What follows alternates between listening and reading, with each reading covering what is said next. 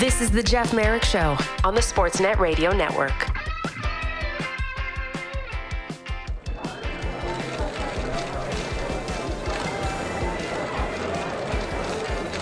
Sorry, what's the uh, what's what's the name? Connor Connor Zary. Connor Zary. What number is he? Forty-seven. Connor Zary, forty-seven. 16 minutes, 11 seconds of ice time. 25 shifts. Average shift length, 38 seconds. One goal. one point, two penalty minutes. Dash one. Six shots on goal, one missed shot. Two giveaways. Second star. It's the NHL. He's 22. He has a long way to go. Indulge me off the top of the show. Calgary needs a laugh right now. Another tough loss yesterday, but a better a better effort from the Calgary Flames. They lose to the uh, to the Dallas Stars. Connor Zary making headlines with his first career NHL goal, his first shot, his first game in the NHL, and so smile about something, Calgary. Smile about something. We'll talk a little bit more with, about the Calgary Flames here with Elliotte Friedman in a couple of moments. Coming up on the program today, uh, you will hear from Tarik El-Bashir on the Washington Capitals without. Nicklas Backstrom. You will hear from Jason York in hour two. We will talk plenty about the Ottawa Senators situation. We will also do that with Elliotte here in a couple of moments. Uh, Curtis Pashelka as well, who covers the San Jose Sharks for the Mercury News, will stop by. Are they going to win a game?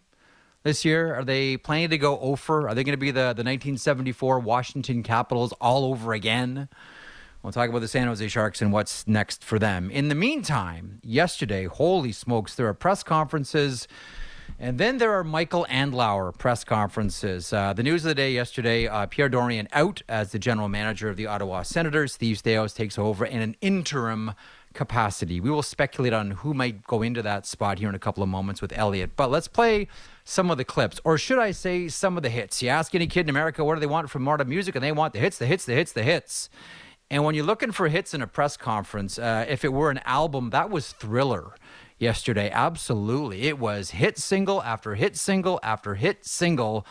Let's play a couple of these choice tracks from the Thriller press conference with Michael Andlauer. The first one on them being negligent. We were negligent. Our duty of care was ignored. Then they go through the investigation. Was it done willfully or, or not? And then all of a sudden he said, she said.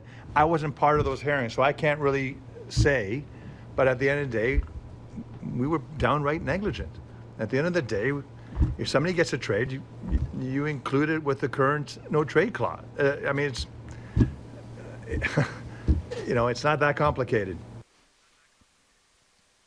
Okay, so we weren't part of the process, but it is our mess up. And it sounded like very much this was the final straw, um, which sort of sealed the fate for Pierre Dorion as general manager.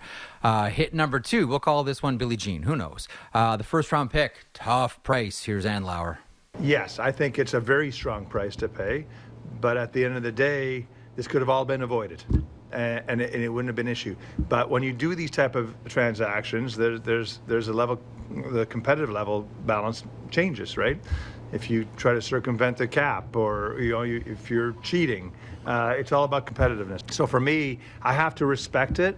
Um, you know, internally, we're going to look at this, so this doesn't happen again. What kind, what kind of processes do we have in place?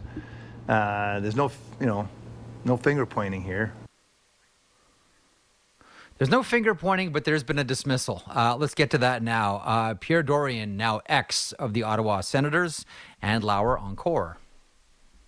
And last night, sat down with Pierre and discussed the situation and how serious it was, and how I couldn't come with a lesser penalty. And uh, it was decided over dinner that that we, you know, best to part ways. Okay, and this is it. This is not just the thriller song, but the thriller video as well. Hey, Michael Andlauer, do you think the ruling was fair? That's a question you'll have to ask the NHL why it took a, a whole year since the hearing. Granted, it was a two day hearing, 73 page reports. It's not something that's just slam dunk. Uh, you know, and the commissioner had a lot of time to deliberate on it and, and, and think about it. But why I inherited this is is beyond me. Like there's no reason for it to last that long. Why I inherited this is beyond me. That is the uh, the owner of the Ottawa Senators at uh, a really newsy press conference yesterday, uh, with the headline being now Pierre Dorion is ex of the uh, Ottawa Senators, no longer general manager. Uh, Steve Staios takes on uh, that role in an interim capacity. A lot of speculation about who the full time general manager will be.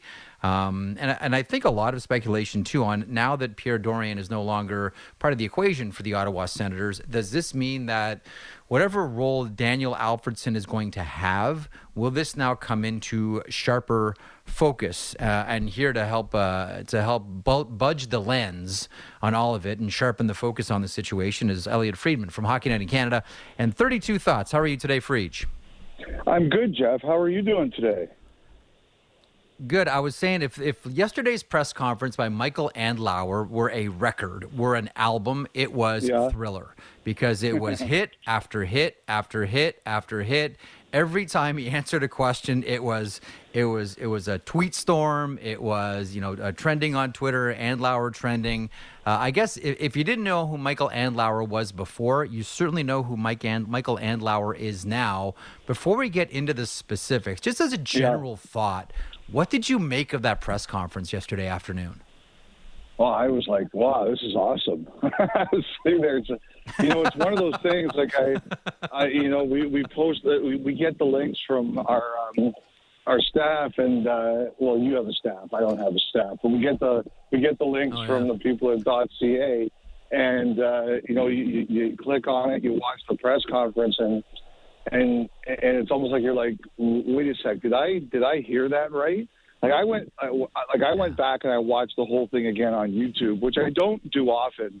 Normally, I just write down a time and say, okay, just check this clip, make sure you heard this clip right. And that one, like I went back and I watched the whole thing again, and I was just like, oh man, like this is this is fantastic. You know, you're always I'm always sitting there on Wednesday. I'm like, oh, I need six more thoughts, and I was like thank you, Mike Andlauer, for for writing half my column for me. It was it, it was really like you don't hear like I've had I've had owners before talk to me in private and be very blunt, but they're always you know really measured publicly. Like he was, you know, he was like there there was a, like a couple of people were texting me after and they were they were they were like, oh boy, I, I can't wait to see what the fallout is from this, but uh, you know, there were certainly, yeah. few, and some of the times, some of the things, Jeff, wasn't what he said. Like, it was almost like a secondary sentence. You had to go back and say, wait a sec, did I hear that right?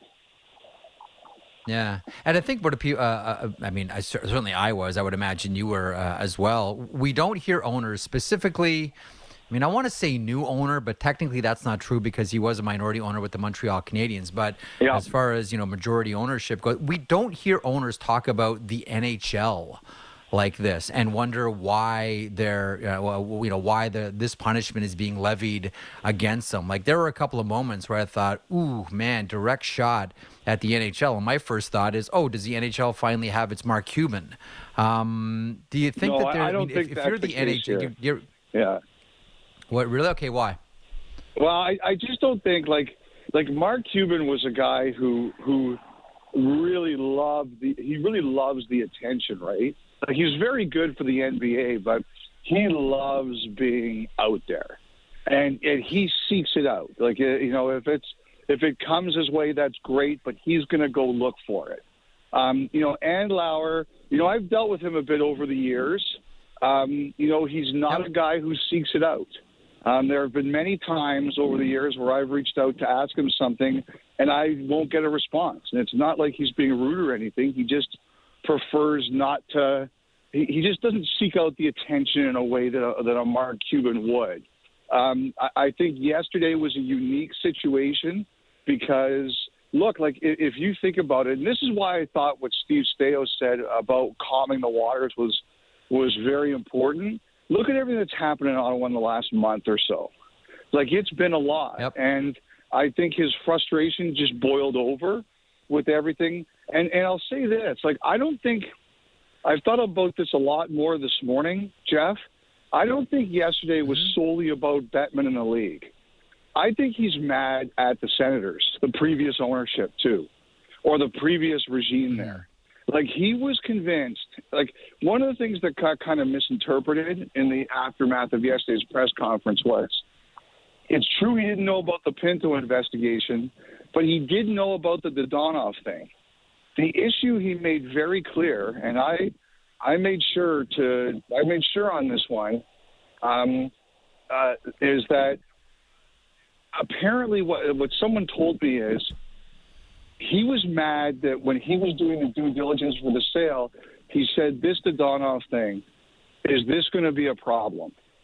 And while he's upset at the NHL for taking as long as they did, he's also upset at the Senators, whether it was ownership or management or whoever it was, the people in charge of the sale, for telling him it wasn't a big deal. Like he says at one point, is a first round pick a big deal to you? Because it is to me. So I don't think he's just mad at the league. I think he's mad at the people. When he was doing his due diligence, he said, okay, there's this thing here. How bad is it? And he was told, eh, it's not that bad. Turned out to be pretty bad. Yeah. Well, he made a reference about two teams wanting their pound of flesh. So I would like to extend that to the Vegas Golden Knights and the Anaheim Ducks here as well through Yeah. all of it. So I don't think that it's just a previous management. I don't expect to see many transactions between Ottawa, Vegas, or Ottawa and Anaheim. Agree or disagree? Well, I think that's probably true. I mean, you know, the, uh, there's no question, and I, and I and I say this about myself. I missed the Anaheim part of this. I knew about the Vegas part of it. I think we all knew about the Vegas part of it, uh, but Yeah. you know the the I, like we knew they were mad, and they were mad. Um, the the Anaheim part we didn't see. Um, you know, and and this is why I think like someone explained this to me yesterday. If you go back and you look at the trade, it's Dadonov and a conditional second rounder for John Moore and Ryan Kesler, who wasn't playing at the time. And Yeah. so Anaheim argued, hey, like we were due a second rounder for this that we didn't get. Hmm. And they they basically said that was important to them. You know, Anaheim, they're they're I mean they're on a tear all of a sudden, but they're a they're a rebuilding team and they want lottery tickets. And they and so when I heard that, I really thought that the punishment was going to be a second rounder. And um, but you know, the one thing I asked, why the first rounder? Why the first rounder? And I just got told in situations like that, if Bettman or the league ever calls you in, your you can't you, your only option is to treat it seriously and say everything. Like apparently one of the things that they make clear is you better tell us everything because if we find out you don't or we find out we're not told the truth, we're going to be mad. And there's a few people who believe something along those lines happened here, although they won't tell me what it was. I'll tell you what. At the uh, at, at the next meeting, I don't know who does. I don't know who sets up the tables, but please, whoever does, can you please put Bill Foley, Henry Samueli, and Michael Andlauer at the same table and turn the cameras on? Elliotte, please turn the, the cameras alphabet, on. the okay, alphabet doesn't help us in this one, Jeff. Okay. Um, Pierre Dorion is out as general manager. Steve Staios um, uh, remains as an interim, uh, an interim capacity as they, they begin their GM uh, hunt. Uh, a number of names will pop up. I mean, Peter Chiarelli's name is is there. Um, he's Yeah. been with Ottawa before, the Senators before Boston, and uh, from the area, etc. Um, Matthew Darche is someone that uh, you've talked about, written about uh, as well at, at uh, the 32 Thoughts blog. Um, if you're throwing darts here, where is it landing for you and Ottawa? I would have to. I would imagine that ideally they would want someone who is bilingual, knowing how much the cross-border traffic and business is very important to the Sens. Yeah, I would I would think that is true too. I think that's definitely a thing. Um, you know, uh, like the the one thing is, and this, and I think I have a pretty good handle on this. Pierre Dorion was supposed to do this year. Like I really think, you know, Andlauer has told people Yeah. before he likes the setup in Montreal. He likes the Gorton Hughes setup with two people. And basically that's the way it works in Vegas too. It's you know, it's McPhee McCrimmon, two people in charge. And he likes that. And his whole plan this year was Staios Dorion unless anything came up and ended that. And this did. So Ottawa was not expecting to do a search right now. And so that's where we are. We, I, I like put it this way. I do think Darche is is a very legitimate name. Um, he, like he- Andlauer, when when Montreal was doing the interviews where they eventually hired Hughes, Andlauer was on those calls and in those Zooms. He participated, and he saw Darche interviewed, and, and you know people have told me it was a good interview. So um, I think he's going to be a name in there. Um, but I think this is going to be a bigger search. Um, they have time. They're not going to rush it. And Jeff, if there's one thing you and I both know here, there's going to be a lot of interest in this job. For one thing, it's one of Oh, yeah. For another thing, Yeah. it's a team on the rise. Like and and you know, like all a lot of their key players are signed. Like you don't have. I mean, you've got to solve. You got to sort out the Pinto thing when the time comes. But Chuck is signed. Norris is signed. Sanderson signed. Chabot signed. Like, you know, a, a lot of the key guys. Stützle is signed. Like a lot of the your core is together for That- a long time. So we'll see who comes out of the woodwork. I've I've never forgotten a conversation that I had with someone who uh, who who joined a team while they were at the top of their winning cycle, not the bottom. This person said to me, "When do you ever uh, in management get to join a team when they're good? Like you don't." Like the reasons GMs get fired is the team is bad and you're starting from the bottom. Now, Ottawa still isn't a consistent playoff team, but we all know where this thing is headed. To your point, when do you get to join a team? It's a really great it's a really great spot for Yeah. someone. When do you get to join a team as a manager when they're good? That seldom happens, Elliotte. And you, I mean, you Yeah, know that better than I do. That seldom happens. It's a plum job. It's a plum job. Actually, and, and the other thing too is Okay. it should be said that Andlauer has a really good rep. Like he's been around the NHL for a while. He's been around the American Hockey League for a while. He's been around the OHL for a while. Like people do their research, mm-hmm. and he's got a good rep as a guy to work for. Um, also, yesterday there was the, the talk about DJ Smith and how he's safe and the players Yep. like him and react well to him, etc.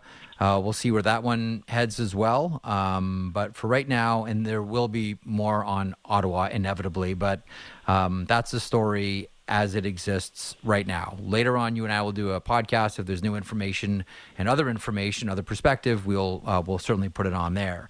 Uh, in the meantime, the Calgary Flames have now lost five in a row. Now, a much better effort against Dallas last night.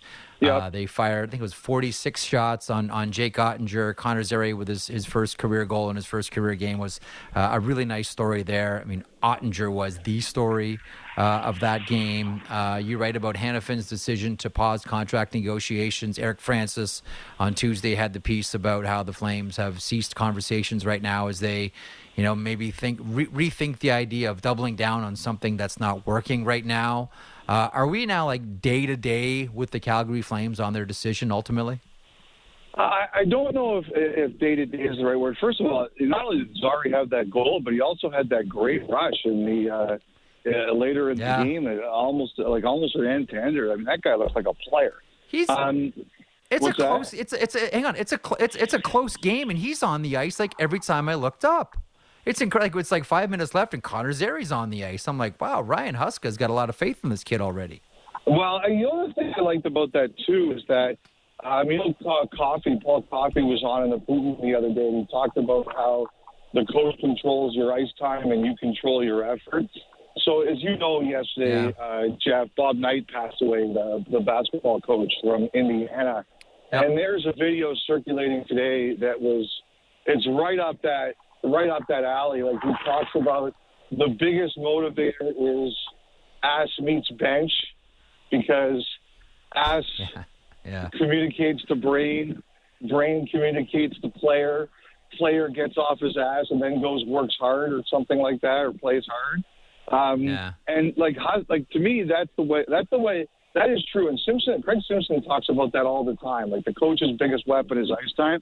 Like you look at that last night, and Zary's on the ice in the big moments, and you know who didn't play the last ninety seconds. Now, I, I think this this whole thing with Huberdeau is it, it, to me is really interesting because look, like you know, the one thing you can't do if you're the Flames is you can't throw up your hands and say this is not going to work. Like that's not an option. We're in year one of an eight-year deal. It's just absolutely not an option. So, like I have heard Yeah. that one of the things they're talking about is what do we need, either in terms of what we have here, or we have to go out and get that can help Huberdeau. And you know, some of that's on Huberdeau too. Like he has to, you know, he has to play hard. Um, you know, one of the biggest things I think with Huberdeau that's a big challenge in these situations is he's got is like he's one of those guys that doesn't he's not a fire breather, right? Like he's not going all around the ice like Lucic or Messier to, to Yep. kill people. But he has to play hard. He has to he has to give them more than he's got. But I just think the one of the things the Flames are really talking about here is what do we have to do to make this work for him? And that's the only way you can approach it. You can't throw up your hands and give up and say this is not going to work. Like this is a this is a long time marriage here, uh, so you better find ways to to get along. There's about five or six minutes left in the in the third. Uh, Huberdeau coming down the right side, cut to the middle, really bad turnover. Uh, I wonder if that was the final straw for for Ryan Probably. Last night. You know, the the one name the, the the one name that I'm thinking about here, and I'm I'm sure you've thought about it. We've talked about it on the podcast. Um, maybe that winger who's in San Jose, who used to play with him in Florida, Elliotte. Oh, that's an interesting one. Anthony That's- Duclair. I mean, it worked before. There was a time I really thought that uh, I think the I you know what, Jeff that's that's a that's a really good one because I think the Flames talked to the Panthers about Duclair last year.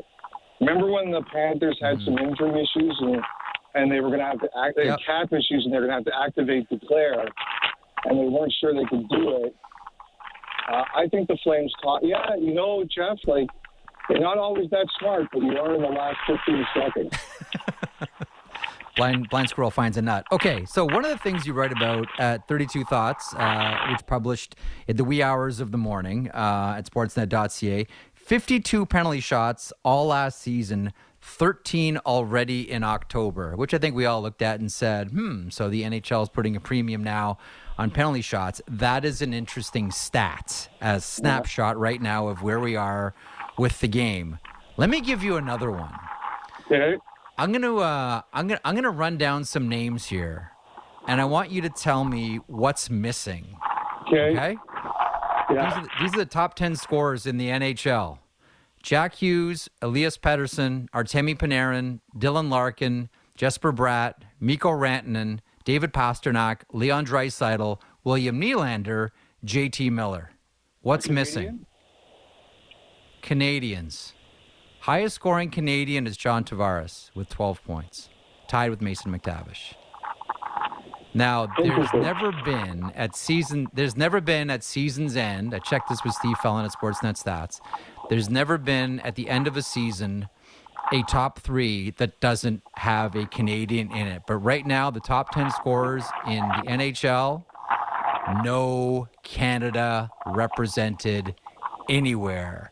Again, we're only nine, 10 games into the season, but it is interesting to see all this talk about our game. We don't have one player in the top now. There's the mitigating factor with Connor McDavid, certainly, and, and other players, but You know- you it is sort of jarring for? to look at and said no Canadians. A A summit. national inquest. That's interesting. I hadn't seen that. Yeah, it's. Uh, I was looking at it last night. I'm like, okay, well, we'll see what happens here today. If any Canadian sneaks into the top ten, nope, not a chance. Uh, Canada not represented in the top ten uh, at all. So where, where Um, knowing that, where do you think McDavid ends up? Yes. I still think think McDavid can end up number one. Yeah. I still think he, I, I still think that he he ends up first, but I think that Jack Hughes is going to give him a serious run for it, and I'm here well, for all especially of if that. their Hughes power play keeps going at forty-two percent. Then yes, he will. Well, yeah, I don't, uh, I, I don't know that that power play is going to stay at those at the rarefied air that it's at right now. But nonetheless, Devils are, are a lot of fun. I'm happy for Elias Pettersson. Nice to see Artemi Panarin uh, come back. The Larkin, DeBrincat, and DeBrincat's just on the outside too. Like DeBrincat's at 11, Kevin Fiala's at 12. Like this is we're going deep. We're getting to 13 until we see a Canadian here, and then we go John Tavares, Mason McTavish, and Sam Sam Reinhart to try to bring some dignity to our country, Elliotte. Yes, Um, is, really quick, you- embarrassing, you- a you- shame. Uh, what ha- really quick? I'm going to talk to Tarik El Bashir a little bit more about this in a second. But what happens Yeah. with the Caps now? Uh, no Nicklas Backstrom. We know they have players to activate. You know, Max Pacioretty being uh, top of that list. What happens now with the Caps? Well, just after making a couple calls on it yesterday, it's clear that this has been bubbling under the surface for a while. Um, I, I think these are really, really difficult situations. Um, you know, if the, if the actually the Capitals have recovered. They had a good week last week when it really looked like it was going off the rails. But I mean, at, at the very least here, the Capitals are doing a bit of a retool. They need to get faster. Um, you know, you look at Nicklas Backstrom. He's, I mean, how much pride do you have to have not only to be the player he is, but also come back from hip resurfacing in your mid 30s? Like, here's a guy that really cares. He's a really proud guy. And if you're the Capitals, you're sitting there and saying, man, this, this isn't working. Um, we're a little bit slow. McMichael needs to play center. Uh, he's off the first power play, and like the, the toughest thing to do, Jeff, sometimes is to have a legendary player and an organization write an exit. Even players as great as Nicklas Backstrom Yeah. are don't often get to call their own shots. And the one thing I kind of realized here is I think this has been a very challenging dance for the player and the organization because of the respect he's earned and deserved, but also the understanding of the changes they need to make. And I think this has been really hard. Um, you know, I, I, I mean, I wish him all the best. I don't know what the future is here. The Capitals could also use the cap room too, but this is another one of those stories where you get reminded that as great as you are, you don't often get to call your own shot, and those are tough things for people and organizations to go through. You have a hot 30 on the Anaheim Ducks. They've now won five in a row. Frank Vatrano, every time he touches the puck, a red light goes off. They beat Arizona 4 to 3. Troy Terry with the hat trick. He's the star. Every Lukas Dostal is named Rookie of the Month. Don't look now, but maybe a goaltender is going to win uh, the Calder Trophy or at least be in the conversation. You have a hot 30 on the Ducks. You know, I I would just say number one, uh, they're playing great. I give them a lot of credit because nobody saw this coming. But number two, and this is the only time in, in the history of this show that Jeff, I will give you credit twice on one segment. Ooh. But nobody has been more on top of it than you have. That the best rivalry that nobody's aware of in the NHL is Anaheim, Arizona. That game last night 100%. was a great hockey Yep. game. Great hockey game. It used to be stay up for your Los Angeles Anaheim games. Now it's Anaheim and Arizona. Last night was a beauty 4 3 in OT. As I mentioned, Troy Terry, the star there. All right, you get a breath, and then you get to talk to me again later on when we do a podcast. So you get a you get a double Merrick day. I know you're really happy about that, Elliotte. Yeah, well, I, that's what happens when I pay you two compliments. I get stuck talking to you for longer. okay, work spouse. Enjoy your uh, enjoy your afternoon. We'll talk later to pod- you too, the bud. podcast. Speak to you later. Elliotte Friedman from uh, Hockey Night in Canada, 32 Thoughts, uh, with the latest one available right now at sportsnet.ca.